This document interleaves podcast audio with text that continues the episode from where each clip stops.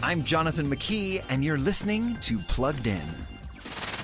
Ah, he's just legs! I definitely remember Dad having a top part. Oh, what did I do?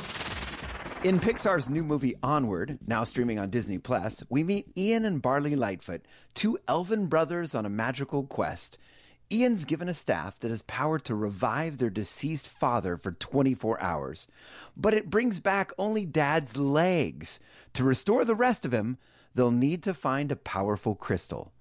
Onward delivers terrific messages about family, sacrifice, and love, but it also includes magic, hints at profanity, some toilet humor, and a female police officer who mentions having a girlfriend. For those reasons, we're giving Onward a 3 out of 5 for family friendliness.